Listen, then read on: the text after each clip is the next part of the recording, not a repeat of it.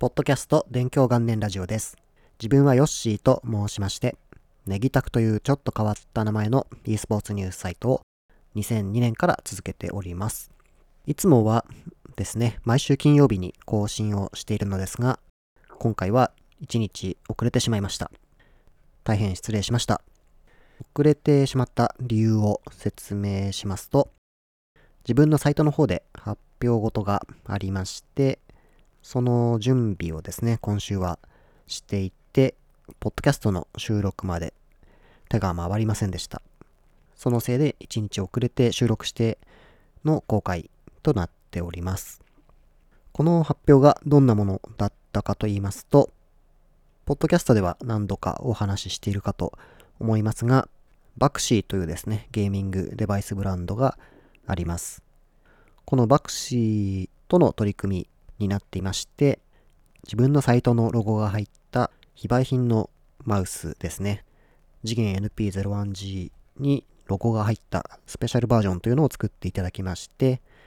そのプレゼントキャンペーンの実施についてのお知らせをしました。で、このような取り組みをなぜしたかということについては告知記事に書かせていただいたのと、あとは今回はですね、せっかくの機会なので、YouTube で動画を作って説明するということをやってみました。これはポッドキャストとは違って、音声だけではなく、自分自身がですね、カメラの前で経緯を説明したりとか、あとは自宅にマウスが届いたんですけども、その宅配便を開封して紹介するというような内容のものを作りました。他にも理由がありまして、自分はですね、何かちょっとだけでも新しいことをしたいなという気持ちがあるんで、こういう自分が動画に出て喋るっていうのを自分で作るっていうことはしたことがありませんでしたので、一応新年からこういう新しいことができたのは良かったかなと思います。イメージとしては、よく YouTuber の方がやってる重大なお知らせとか重大発表みたいな動画あると思うんですが、そういうものをイメージして作りました。で、自分の場合は、マウスを作ったのっぽさんという方が、とんでもないプレイで有名なので、それにちなんで、とんでもないお知らせというタイトルで動画作りました。で、これはやってみて分かったんですけども、カメラに向かって話をするっていうのがまずですね、そもそも難しいということが分かりました。どこを見てですね、話せばいいかよく分からなかったり、あとこれ自分一人で作業していたんで、一眼レフカメラですね。いつも大会の写真撮影で使ってるやつを三脚で立てて、それで録画ボタンを押してカメラの前で話すというやり方でやってみたんですが、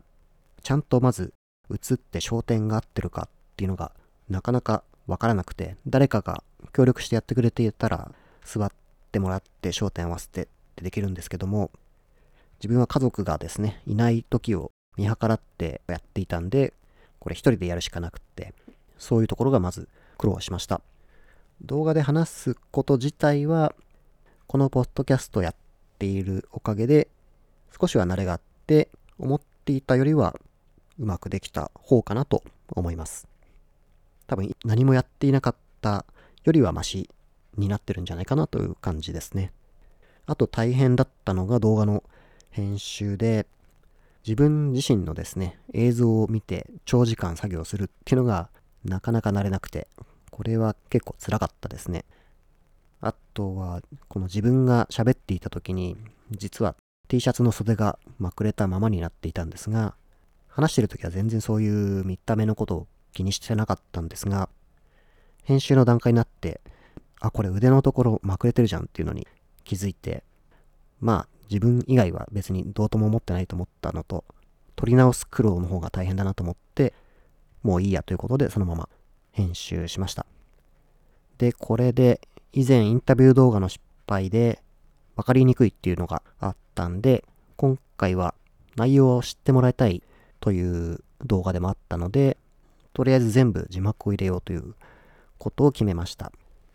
で、大体10分くらいの動画だったんですが、これにテロップを入れるっていう作業自体にはですね、結構時間かかって、多分70分くらいはかかってたかなと思います。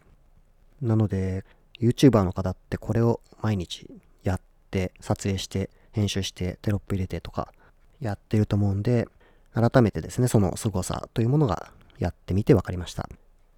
やはりこういうのやってみると色々わかるんで、チャレンジするっていうのは大切だなと、こちらも改めて思いました。で、マウスのプレゼントキャンペーンについては、とにかくですね、本当に自分のサイトを見てくれてたり、好きだったり、ゲーミングデバイスとか e スポーツがですね、好きな人に使ってもらいたいなという気持ちがあります。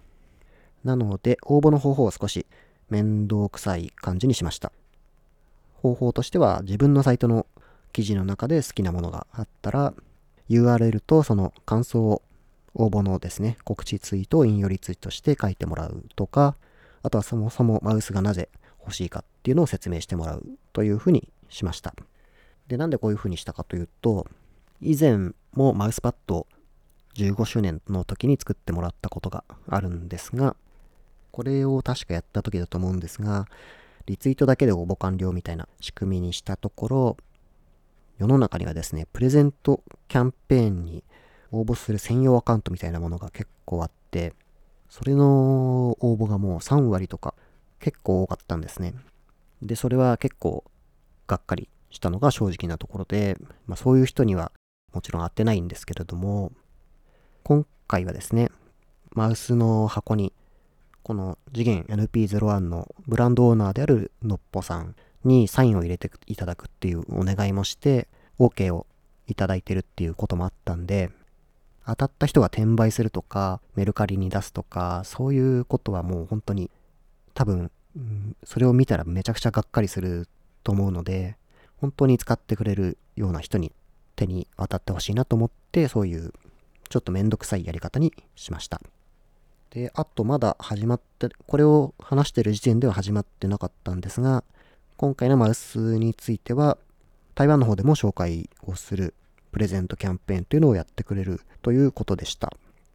台湾のですね、ゲーマーの方が自分のサイトを知ってるのかっていうのはかなり謎ではあるんですが、